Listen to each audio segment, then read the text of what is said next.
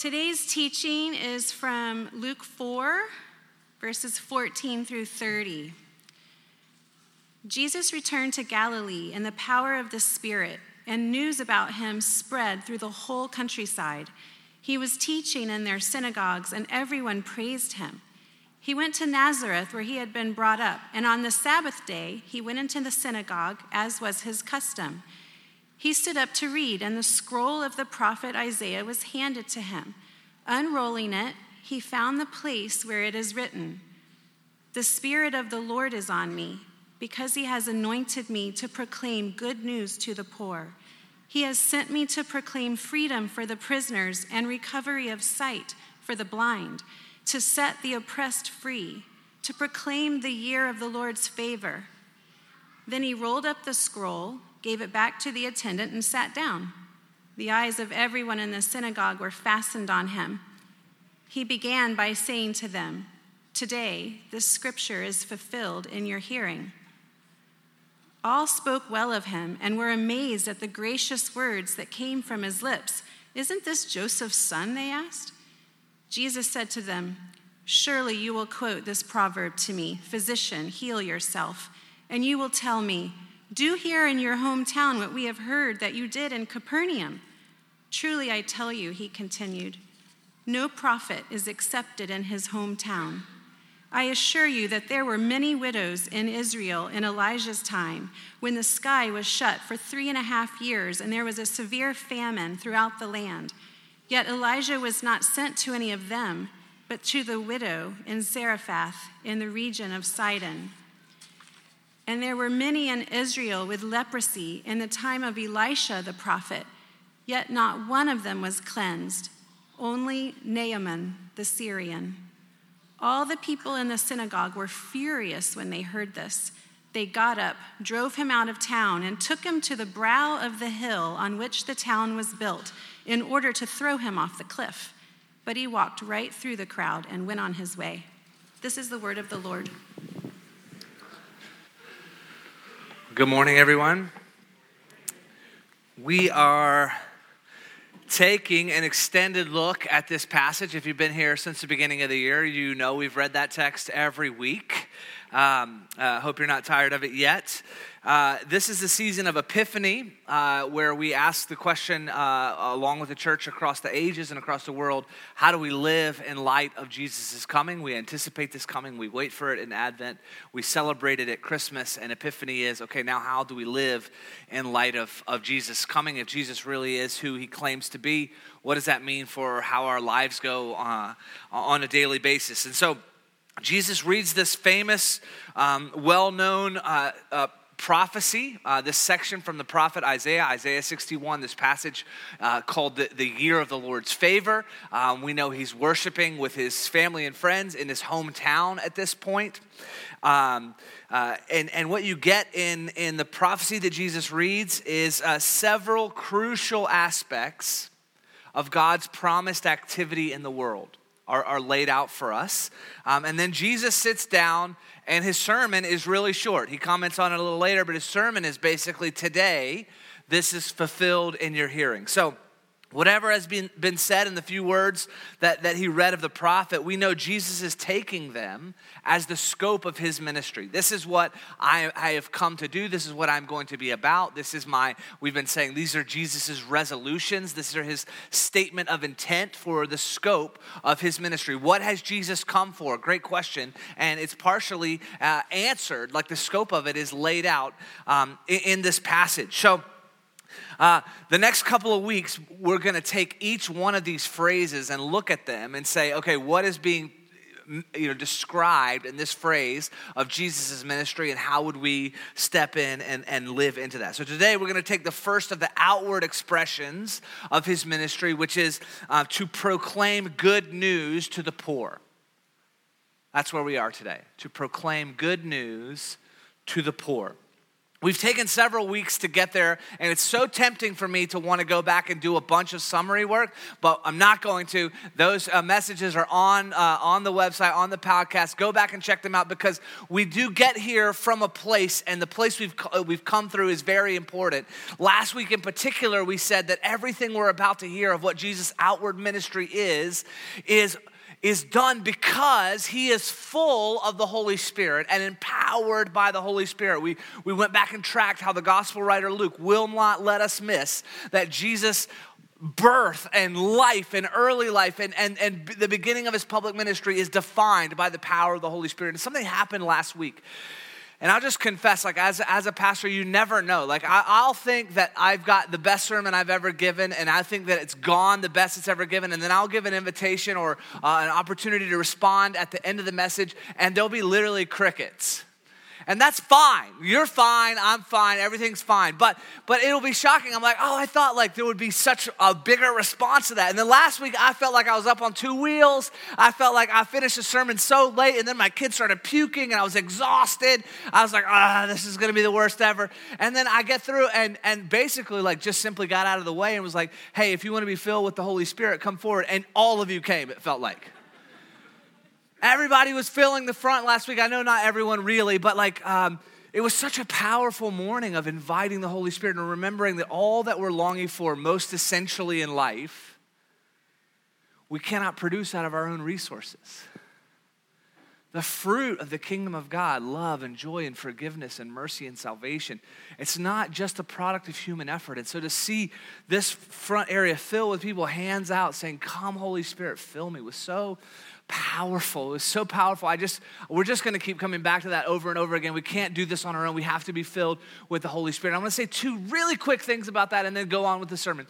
Um, I don't know everything that happened up here. Uh, I, so many of the stories, like we weren't talking to every person. Why did you come down? What's going on in your life? How are things? People just had their hands open and we came by, laid a hand on the shoulder, and prayed for them. One couple in particular came down. They didn't say anything about what was going on in their life. The people who came up and prayed for them didn't ask any details.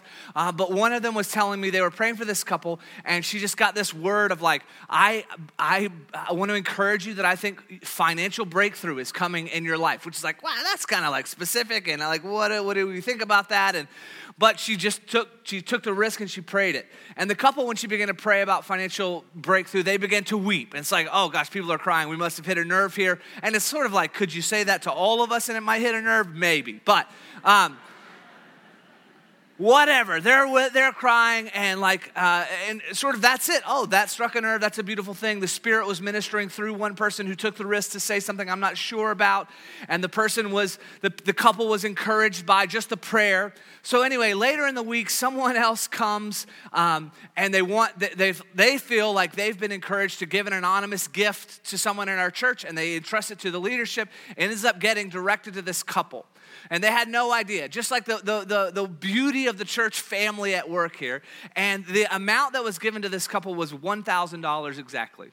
And the, uh, the woman uh, from the couple was weeping and saying, That is the exact amount of money that we needed uh, for this. We're, we're, mo- we're in the process of a move. You know, it's like a million dollars to move in New York City, like the, the broker's fee and all, all the stuff. Like, it's like, uh, uh, it's insane. Like, don't walk by. Like, it's so expensive. The rent is too high. All right, we're not going to get into that. But I just love that no human being could orchestrate that on their own. We called out for the Holy Spirit, and the Holy Spirit ministered in little, small, risk ways of saying, I want to encourage you in this, even though I'm not 100% sure that this is going to resonate, but I'm just going to say it. Oh my gosh, it did resonate. That's good. That's, that could be enough. We cried. That's enough, right? But then God comes and provides that breakthrough that very week through someone else who didn't know their story. Like, we need help, and we have it, folks. That is the good news. We, we need help and we have it. And I just want you to know we are about this as a church. We want to be a church filled with the Holy Spirit. Our, our three big like pillars of mission is we want to be a church filled with the presence of God. We want to be a church being formed to be more like Christ. We want to be a church that expresses the love of Jesus in tangible ways. Presence, formation, and love. We can't have the presence of God without the Holy Spirit. Two heroes of the faith are coming to our church in February, um, and they're going to be leading a, a, a, couple of events. They're going to preach here on Sunday, then they're going to lead an event February 12th on uh, empowering us to listen for the voice of the Holy Spirit, to walk in the gifts of the Holy Spirit, to pray eh, by the power of the Holy Spirit. John and Eleanor Mumford uh, they're international leaders in the, in the vineyard movement. Um, they're coming February 9th. Do not miss February 9th, that Sunday. And then I want to invite all of you. Um, you can go on our website and RSVP. There's an equipping event that Wednesday, February 12th, where they're going to te- like help empower and uh, they travel with John Wimber, who helped spark a revival in America and in England um, back in the 80s. Uh, the Anglican Church has, has, been wildly transformed in pockets by, by the ministry of John Wimber. They traveled with him. Um, their sons do, their, their kids do music. You may have listened to their kids' music. Um, so, whatever it takes to get you there, just come, okay? That's my announcement. I was supposed to give an announcement, and that's, that's it. So, when we get to proclaim good news to the poor, we have to remember, right? It comes after the Spirit of the Lord is on me. The Spirit has anointed me, right? It's not by our strength, it's not sustained by our ongoing inspiration. It's, it's the Spirit of God within us. The gospel writer will not let us forget that Israel's God, our God, is truly other truly different, set apart. That's what when we sing holy in the worship songs, the word holy means set apart. God is different than us in a substantial way. And one of the ways he's substantially different than us is that he is one and three. He is Father, He is Son, He is Holy Spirit. So, the ministry of Jesus, the gospel writer won't let us miss this. The ministry of Jesus is directed by the Father. Jesus says, I don't do anything except what I see the Father doing, what the Father directs me to do. And then the gospel writer won't let us miss that Jesus' ministry is empowered by the Holy Spirit, directed by the Father, empowered by the Holy Spirit. Now, this doesn't take anything away from Jesus whatsoever but it shows us the type of God we are dealing with. Uh, uh, one God who is also somehow a community of love. So, full of the Holy Spirit, Jesus has come to proclaim good news to the poor, to proclaim freedom to the prisoners, recovery of sight to the blind, to set the oppressed free, to proclaim the year of the Lord's favor. Salvation, freedom, healing, mercy, love, and favor. These are Jesus' revolutions. These are what we see him doing And the rest of the pages of the Gospels, Matthew, the Gospels according to Matthew, Mark, Luke, and John. This is what we see his followers doing in the book of Acts. This is what we see them doing in, in the context around the letters that are written as the Jesus communities grow up in cities across the Roman Empire. It is these very things, these resolutions of Jesus. Later, he's going to tell his disciples baptize people into the name of the Father, Son, Holy Spirit. Let them be immersed in the Trinity life, and then let them walk in the way of Jesus. And this is the way of Jesus. So that's why we're looking at it. Proclaim good news to the poor. So, my hope is in the next few minutes, we can understand what this one short phrase of intent means And then we have to grapple a little bit with the people in the text reaction to it. And hopefully that will shed some light on our reaction, maybe give us some, some clues as to how we can go, go forward. So we're going to look at the substance and the reaction to this, uh, to this passage here. So, first, the substance. What does Jesus mean that he has come to proclaim good news? What is the good news? And then, secondly, what does it mean that he has come to proclaim this good news to the poor? All right? So, you may be very familiar with hearing this, this, this, this next bit of information, but the translation of the Greek word here is euang, uh, euangelizo, which is uh, where we get the word evangelize. Does that make everyone feel warm and fuzzy when I say evangelize? Evangelical, you all feeling good there? Everyone love that word, love that idea. We're all tracking great. I'll just keep going. Um, right? That word maybe gives us connotations that can initially trip us up.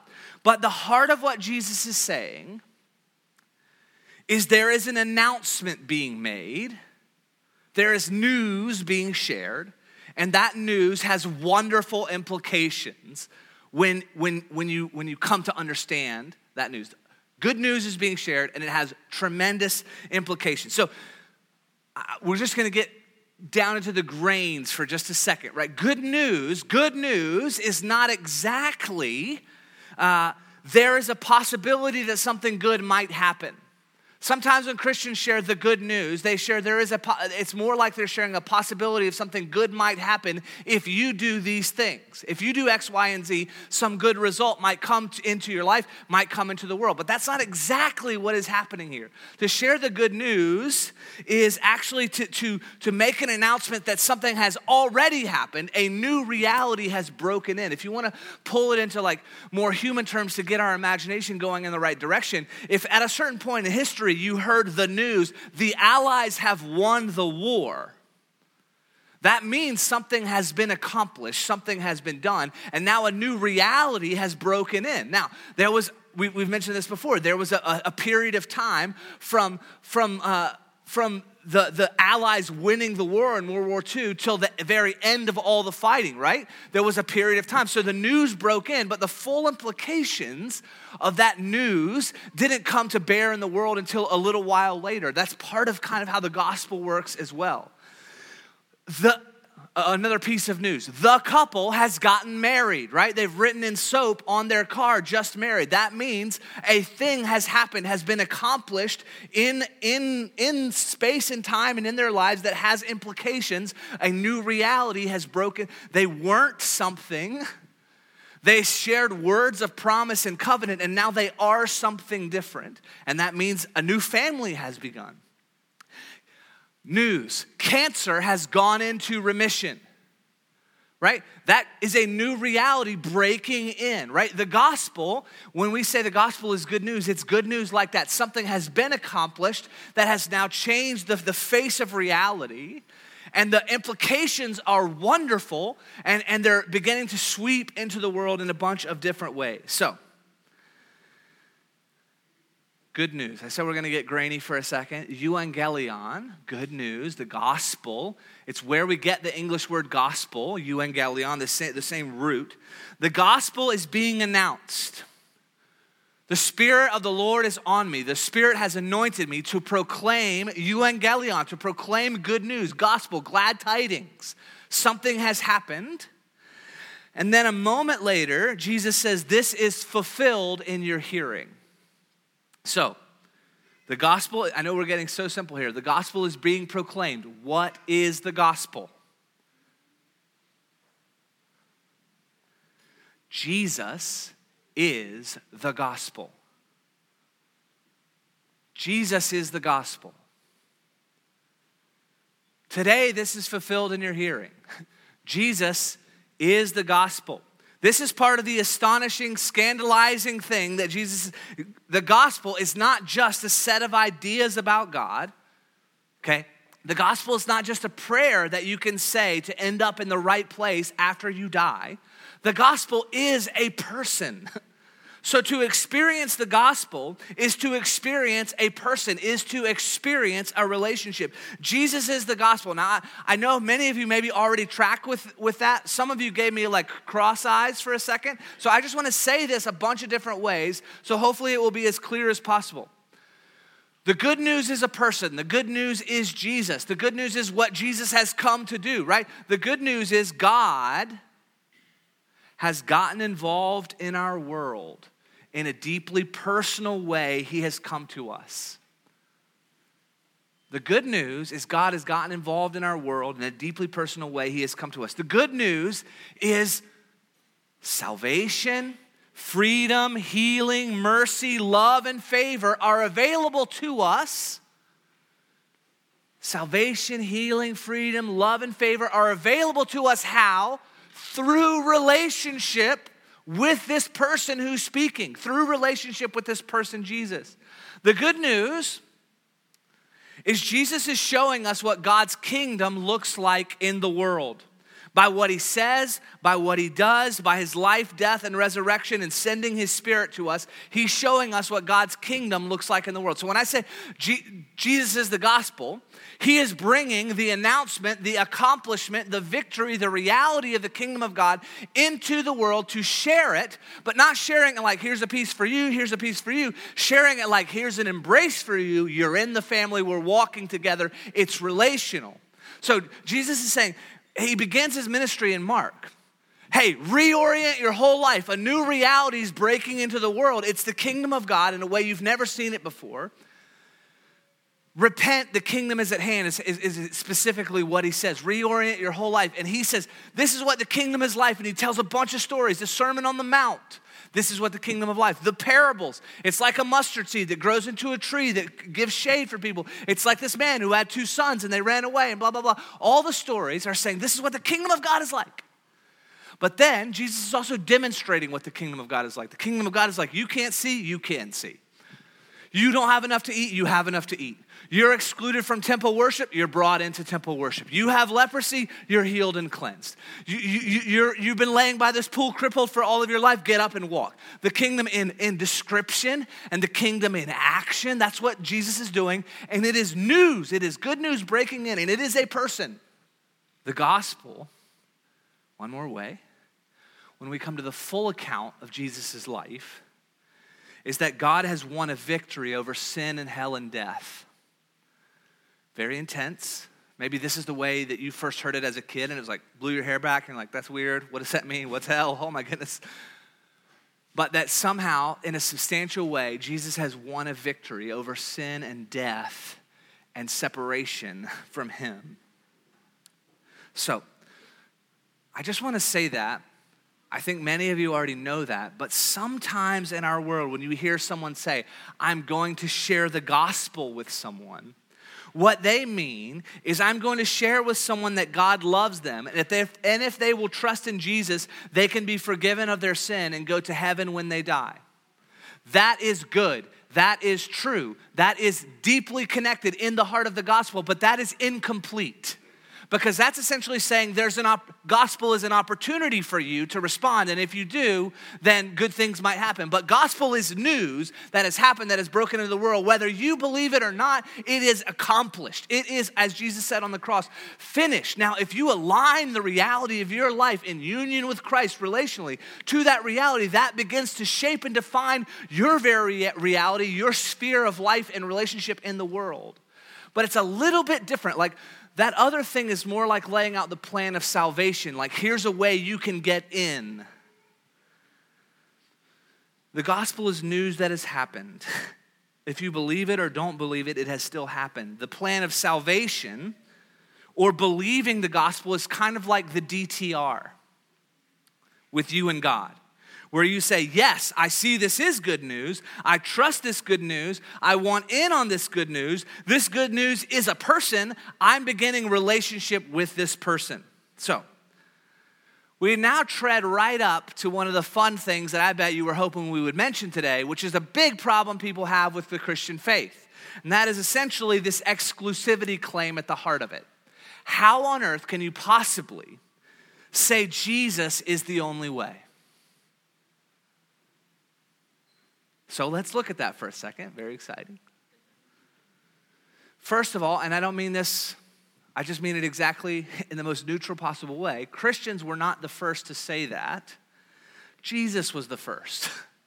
He hints at it right here when he says, Today this is fulfilled in your hearing. But then he says it very explicitly later on when he says, I am the way, the truth, and the life. No one comes to the Father except through me.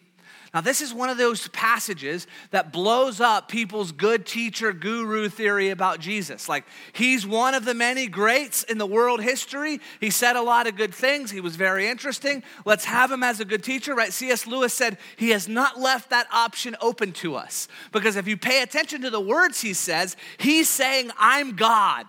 I've come to show you what God's reign looks like in the world. I've come to invite you into God's family. I've come to forgive you of your sins. I've come to embrace you in relationship and, and make you one with me forever. And it's not just like love your enemies. Isn't that a nice idea? Did you notice I'm wearing sandals and carrying lambs? He's saying, I'm God. So he's not just a good teacher or a guru. He's either God or he's crazy right? You've heard that paradigm like he's either a liar, he knows he's not God and he's intentionally deceiving, or he's mad and he thinks he's God, but he's not and he's off his rocker, or he really is saying, no, no, no, no.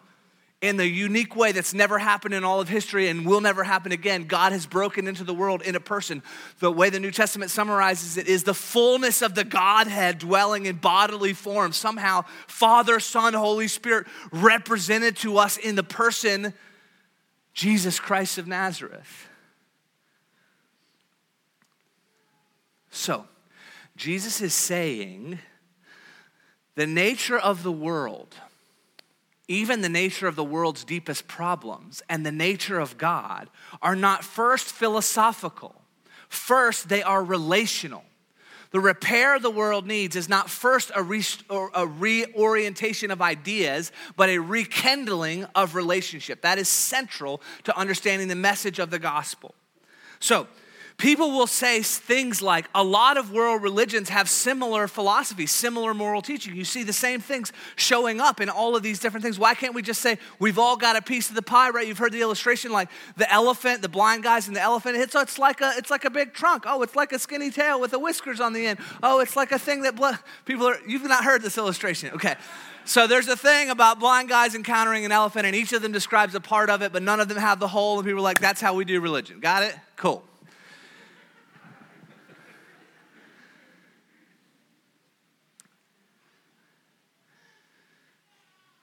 Basically, people will say it is arrogant to say that you have found the only way. And maybe that's true if the only way is about having the right ideas or finding a set of steps. But if it's relational, it's not like you can say the only way to be married to Allison is to marry Allison.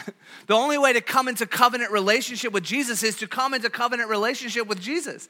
It's not like there's some other way up the other side of the mountain.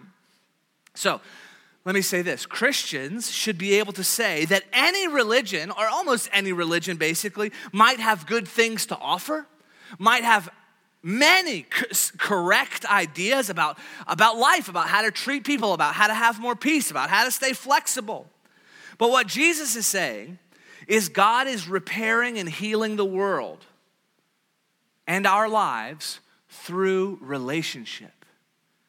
And there is a narrowness to relationship. To know someone is to know them. It is to come into a place of intimacy. There is a narrowness to relationship. To have a deep friendship, you have to spend time with a person. to, to, to live in covenant union with someone, you have to spend time with that person. It's not merely ideas or merely philosophy or merely commandments. So, there is a real appearance of humility. We live in a pluralistic world in a pluralistic time. We all of our neighbors think and believe different things, and we should love and care for them and be amazing neighbors and, and, and, and be the most loving people. There is an appearance of humility in saying that we can't know for sure, and so all religion, religious beliefs may be true. But if you actually sort of get underneath that just a little bit, there's a real arrogance there. Because essentially, that's the way you stay in control. You say, I'll take this bit from here, I'll take this bit from here, but I'm essentially the curator. I'm essentially the arbitrator. Life is not being revealed to me. I am surveying my options and taking what I want. We take the parts we like, the parts we're comfortable with. We pay lip service to a variety of beliefs, all having truth, but what we actually do is hollow them out. We sort of make these different world religions not mean anything by saying they can all mean the same thing or they can all be true, right? We're hollowing them out and we're thinking we're doing it in the name of, of, of, of, humility or, or, or relativism or whatever. Actually, I think honest disagreement is more loving. Real conversation about the substance of what we're talking about may be more the way forward than just sort of a like, I'm not really gonna get into it, they're probably all true, cool. Cool for you, cool for me, cool, cool for you, cool for me. Elephants. I'll just say it this one more way. Our, relative, uh, our relativism puts us in the place of God with the authority to decide who can and can't stay, even when we're dressed in a cloak of acceptance. We're still the arbitrators. Now, say this as well. Christians of all people should be the most radically loving to our neighbors of other faiths, to those who have no faith at all. But not because we believe all faiths are equally true. Actually, that's more arrogant. We love because we believe that a relational God is at the center of the world. This God has made people in his image. There is a sanctity and a beauty and a, and a, and a spark, a magic, if you will, in every single human person, no matter where they began or what they believe or what their skin color is or their socioeconomic status. And we should be moving towards them in love because of what we do believe. Not because we're, we're just going to pay lip service to understanding what they believe. No, we're moving towards them no matter what in absolute embrace, the way God in the gospel has moved to us as the other and said, I don't care that you are my enemy, I want you to be family. The gospel of Jesus is the only faith where God comes in person to us and lives and dies and resurrects to offer us a new kind of life and salvation and union with Him forever. There isn't another one like it. And I'll just say this, because this, this is something I think about.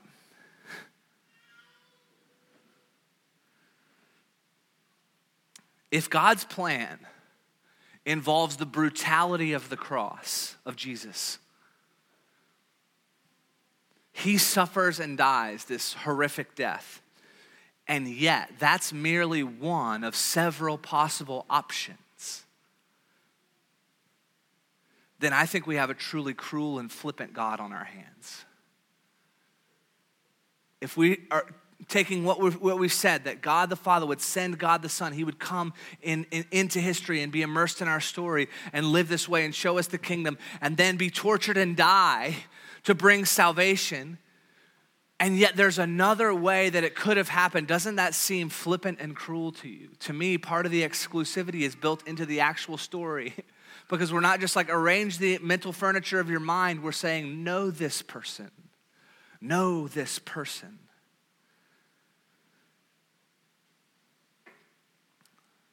For some of us, God has said, I want you to meet my son. And we say, Do you have anyone else up there?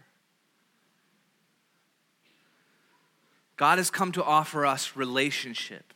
It is at the heart of our world, the heart of our experience. We know it intuitively. It is a covenant relationship. It begins and is sustained by grace. Jesus' life, death, and resurrection makes it possible. No one at all is excluded from the invitation to respond to this news. Right, we get tripped up of like, well, what about the person who lives, uh, you know, way off in the middle of the forest somewhere and has never heard this message whatsoever? And basically, what I see us doing is like, I've come to know God as loving and kind and merciful and revealing His grace and, and goodness and salvation to me, but I have no idea what He's like when He's on vacation in the forest. He may be very unkind to those people. So I can't trust him until I know how he is on vacation in the forest. Let me tell you this God is able to make his message known to the people who have not known it in the forest. And one of those, uh, or, or, wherever in the world, I'm, I'm, I'm using that as an exaggeration. We, this idea that, like, what about the people who've never heard? Well, some of the answer to that prayer may be for you to go and say it. But another is that God is powerful to reveal himself to people in grace and mercy. So don't you worry about God not being gracious enough as an excuse for why you won't believe now. He's great on vacation. So, just after the service today, we're going to have Intro to Trinity Grace, where we state our beliefs as a church and people ask questions. And I'll just tell you what we say in that meeting as a summary, like the elevator summary of the gospel. It's this The gospel is the good news that God Himself, the Creator, has come to rescue us from sin and renew all things in and through the work of Jesus Christ on our behalf, to establish his kingdom through his people in the power of the Spirit. God himself has come to rescue us from sin and to renew the world through Jesus on our behalf to establish a kingdom through his people in the power of his spirit. So it's relational and it is energized by the very life of God in our very life in the most intimate union of relationship possible. The kingdom of God moves along relational lines. The gospel is a person, you access it through relationship. All right. How we doing?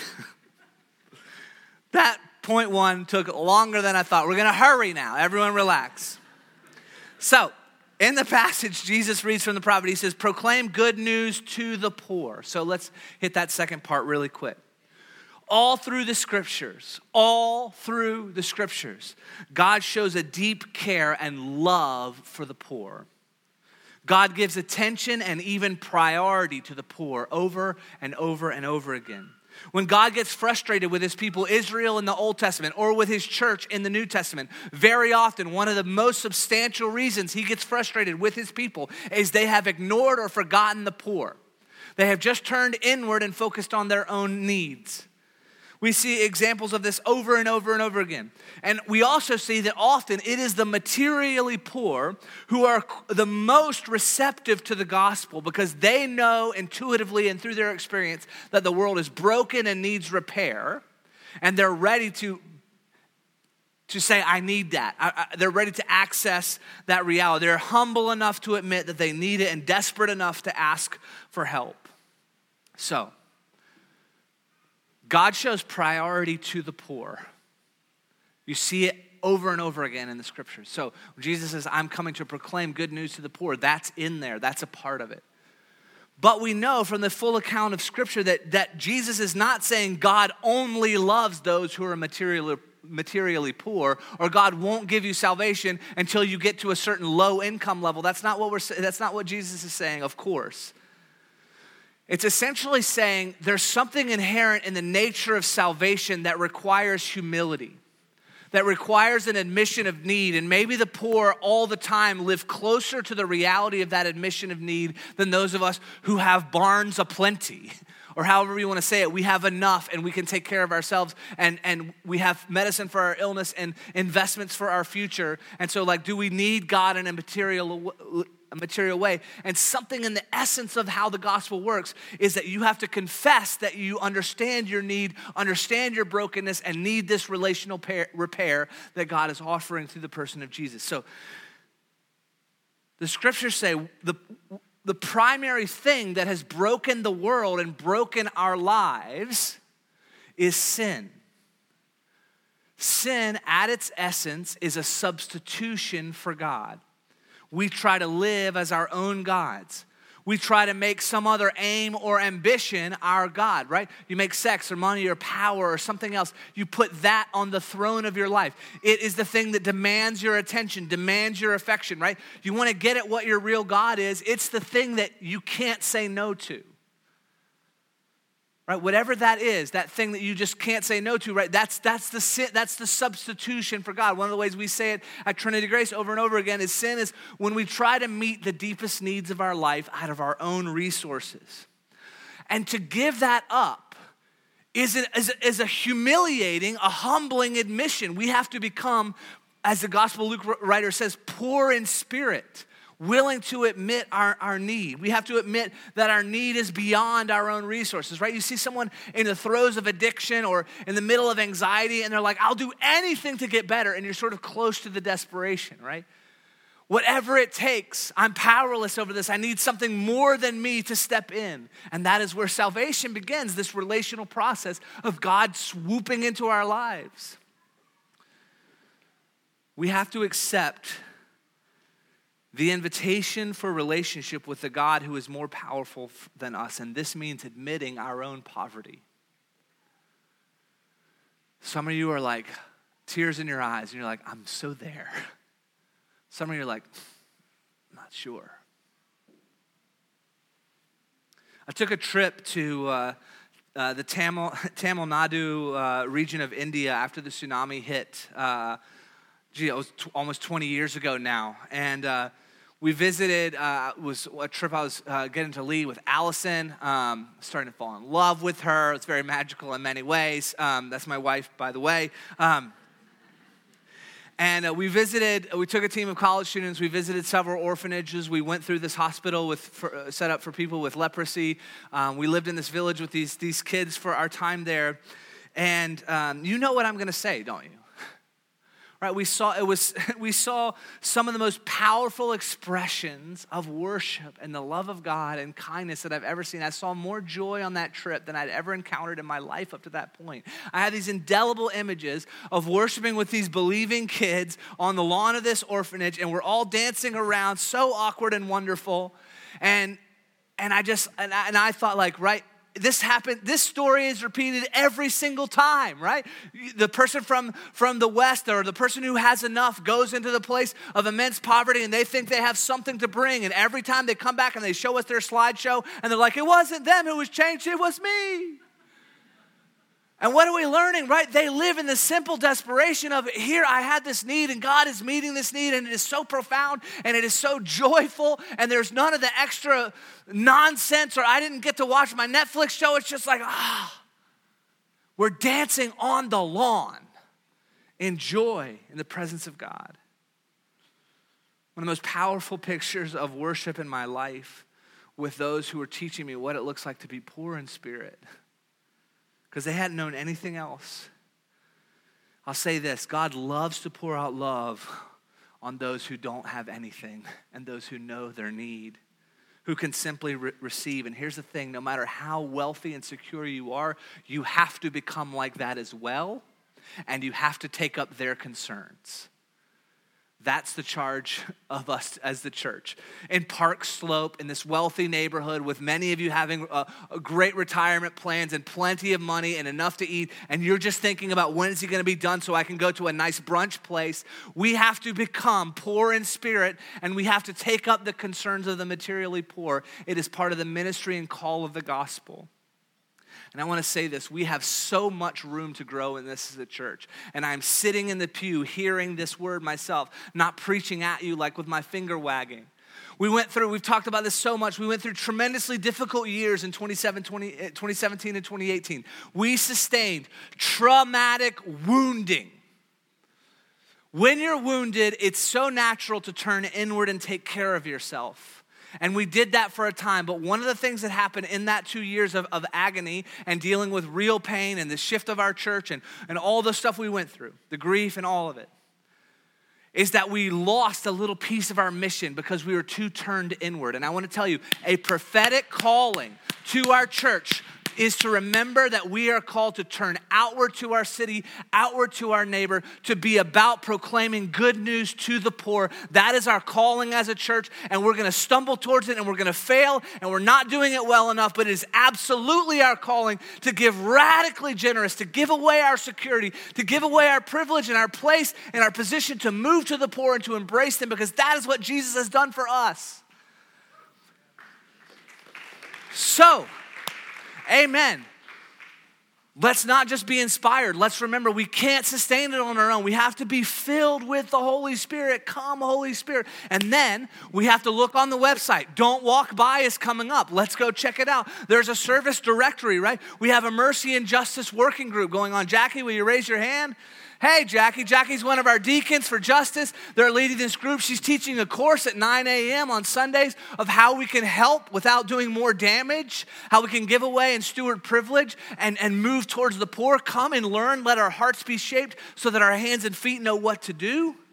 We have upcoming need drives that are going to be, we're going to be announcing in our church. Will you dr- dig deep and give generously with us? I was so unbelievably proud of our church at the end of last year we found out, and I, I'm not gonna get into all of it, we found out that through those really two painful, painful years of 2017 and 2018, God did something in our church that He'd never done before, which is He sent a couple of people who were tremendously high capacity givers. I'm talking about like $250,000 from one person capacity givers, and they carried our church so that we didn't feel some of the immense uh, body blows of those times of grief. And they carried, and, and we found out the, those two people were leaving our church in December. We're like, what are we gonna do? How are we gonna budget for next year? And we, we, we sent a, a message out to our members, and you guys responded astonishingly. And we finished higher last year than we ever have. We're giving away more money this year than we ever have, and it is your generosity, but we are just getting started. We're just getting started. Yeah, woo! Our shared outward practice in Epiphany is justice and mercy to serve our neighbors Who has God put in your life whose needs you can meet? Who will you seek to show the love of Jesus to? Who will you share in ministering the gospel to? It is the ministry of Jesus, and so it is our ministry. It is the life of Jesus, and so it is our life. We are so out of time. And yet we just have to hit, I'm sorry to say, the reaction of the crowd. And I'm just gonna fly through this. You've never heard anyone talk so fast, okay? We've talked about the substance. Now, quickly see the reaction. The Spirit of the Lord is on me because He's anointed me to proclaim good news to the poor, to proclaim freedom to the prisoners, to recovery of sight to the blind, set the oppressed free, proclaim the year of the Lord's favor. I'm not really going to be the micro machine man the whole time. Salvation, freedom, healing, mercy, love, and, and, and, and favor. Jesus says this, then he sits down and says, Today the scripture has been fulfilled in your hearing. And guess what? At the beginning, they like his sermon. Feels great. Verse 22 All spoke well of him, were amazed at the gracious word that came from his lips. Isn't this Joseph's son? They ask. They love it, and so Jesus knows they haven't gotten it. So he goes on. Jesus said to them, Surely you will quote this proverb to me, Physician, heal yourself. And, and you will tell me, Do you do in your hometown what you've heard, we have heard you did in Capernaum? Truly, I tell you, no prophet is accepted in his hometown. I assure you that there were many widows in Israel's in, in Elijah's time when the sky was shut for three and a half years, and there was a severe famine throughout the land. Yet Elijah was not sent to any of them, but to a widow of Zarephath in the region of Sidon. And there were many in Israel Israel with leprosy in the time of Elisha the prophet, yet not one of them was cleansed, only Naaman the Syrian. All the people in the synagogue were furious when they heard this. They got up, drove him out of the town, took him to the brow of the hill on which the town was built in order to throw him off the cliff. And he walked right through the crowd and went on his way. That is a tough ending to a talk. Why do they get so mad? Basically, Jesus begins with this famous passage that Israel knew was for them the year of the Lord's favor. No matter how bad things get, God's made promises all the way back to Abraham, and God's going to make it right no matter how bad it gets. And now we've had all these empires occupying and dominating and delaying the promise, and it never seems like it's going to happen. But now Jesus has stood up in his hometown and he said, This is happening. God is on the move. God is active. God is doing this. Salvation, healing, mercy, freedom. You are in. You are in. That's what they're hearing. God's going to lift you up. And they certainly must have thought he's going to kick Rome out of here. And I'm going to do it. And they're like, That's amazing. Aren't you Joseph's son? Like, we love this idea. Are you really going to do it? People are like, yes, let's get this done. We get the blessing. God is sorting us out. God is healing us. God is providing for us. God is saving us. God is giving us favor. We are in. Rome's out. But Jesus says you're missing something. Even back in the old days, God was never just working with Israel. He certainly was working with Israel and saying, You're going to be a blessing, but you're going to be a blessing not just to one another or to your little tribe, but to the whole world. They loved the sermon that made them the insiders who God loved and was blessing. But Jesus reminds them of two quick stories and they want to throw them off the cliff. The first is the widow of Zarephath, and that was Elijah the prophet in a time of absolute famine when things were ridiculously hard in Israel. God sent him from the brook at Kerith Ravine, or however you say it, to this widow in Zarephath. And you know what she is? A Gentile, a poor Gentile on the edge of anyone's concern anywhere. And she is who keeps the prophet alive with this flour that doesn't run dry and this oil that doesn't run out. And she provides, a, a, you can go back, you can read it in 1 Kings 17. The widow in the time of famine, this Gentile woman keeps Elijah alive. Then Elisha and Naaman. Now, kids, I heard a preacher one time saying, to be good at this job, you have to say the same thing over and over again for like 30 years and not get tired of it. That's a challenge, except that God's word is living and active and renews, and the Spirit is here, so it's not just total on willpower. But kids have no problem with that. My son, this is the Jesus Storybook Bible, and my son wanted to read the story of Naaman, the dude who's basically because he looks sick in the story, in the picture, he wanted to read the story about 1,000 times. Every time I pick it up, I'm like, can we read a Jesus one? And he's like, Naaman again, give me the sick guy. I just want to show you the picture. We're flipping through every time he's like, I get to pick. And I'm like, I'm the dad. He's like, I don't care, I pick. And Naaman, this is Naaman, okay? Poor guy. He's very sick. He has leprosy. And then, by the end of the story, Naaman is totally better. Okay, he gets in a stinky river seven times. A lot, uh, Champ, my son, yes, I have a son named Champ, loves this story. I had to prove it to you guys. Um, 2 Kings 5, what's going on is that a woman who has been cap, uh, captured in an enemy raid by Naaman into Israel, he brings this girl back as a slave and she's serving in his house. He gets leprosy. She says, Hey, there's a prophet in Israel that can heal you. And, and he's like, What? And so he goes to the king of Israel to be healed. And the king's like, I can't do this. Are you trying to start a war with me? Stop this nonsense. And then the prophet hears that he's come. He's like, Send him to my house. Naaman gets very upset because Elisha doesn't even come outside. He's just like, Go to the river. This is how it happens in the Jesus Storybook Bible. It's like, I'm a warrior. I should not go to the river. Come and heal me. He's like, Go to the river seven times. And he has to go to the river and he dunks in it seven times and he's healed. And basically, in both stories, God's provision and God's healing, God's ministry, God's kindness, though tremendously humbling for the prophet and the mighty warrior, comes through the most unexpected Gentile, not Israel, means. And when Jesus expounds on this sermon, he's, he's saying, Hey, you're not the insiders who are the only ones who are going to be blessed. You're literally there to be blessed, to pour through to other people. Don't be the Dead Sea that everything flows into and evaporates and it dies. Be the, be, you know, be the Jordan River that is flowing in life, the Sea of Galilee that has an outlet, a spring, and living water can flow through you to others. And they're frustrated because they're so desperate but they only want the blessing for themselves to fix their lives. They can't handle it. They are not poor in spirit, and they want to throw them off a cliff. Throw them off a cliff, throw them off a cliff, throw them off a cliff. I read this over and over again. I didn't catch it, and a commentator mentioned.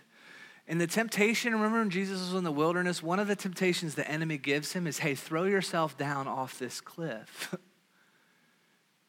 and the angels will protect you because you're the chosen one and test God and let everyone be amazed at how you're protected. And he doesn't do it. He says, Don't put the Lord your God to the test. He resists the temptation. And then just a little bit later in the same chapter, he's about to get thrown off a cliff. And God does protect him and provide for him and showing us over and over again that's the way sin works. Get this thing that you really do need, but get it your own way. Get it out of your own resources. And he doesn't do it. And yet, here, he's going to be thrown off a cliff, and God protects and provides for him because God will always protect and provide for him if you will re- receive the invitation of his relationship.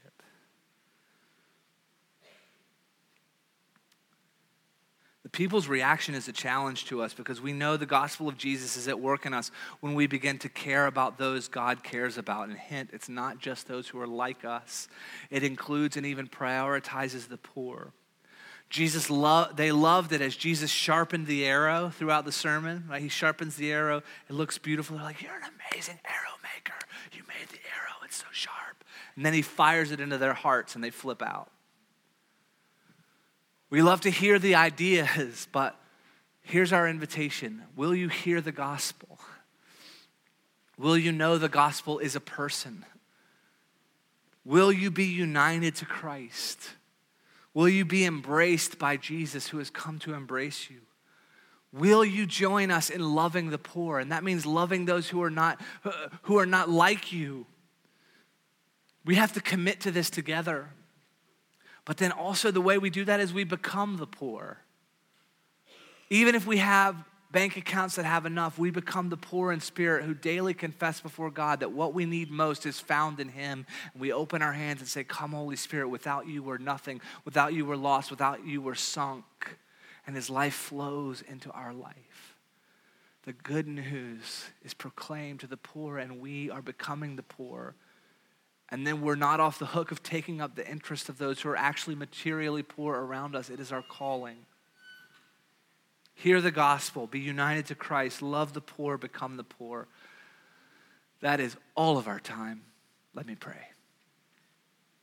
God, I just ask very simply in the name of Jesus that you would take what's been said and you would communicate to each person's heart and mind by your spirit right now. What are the things that each person needs to hear? What are the things that they need to respond to? What are the things that we need to do, to believe, to trust, to receive?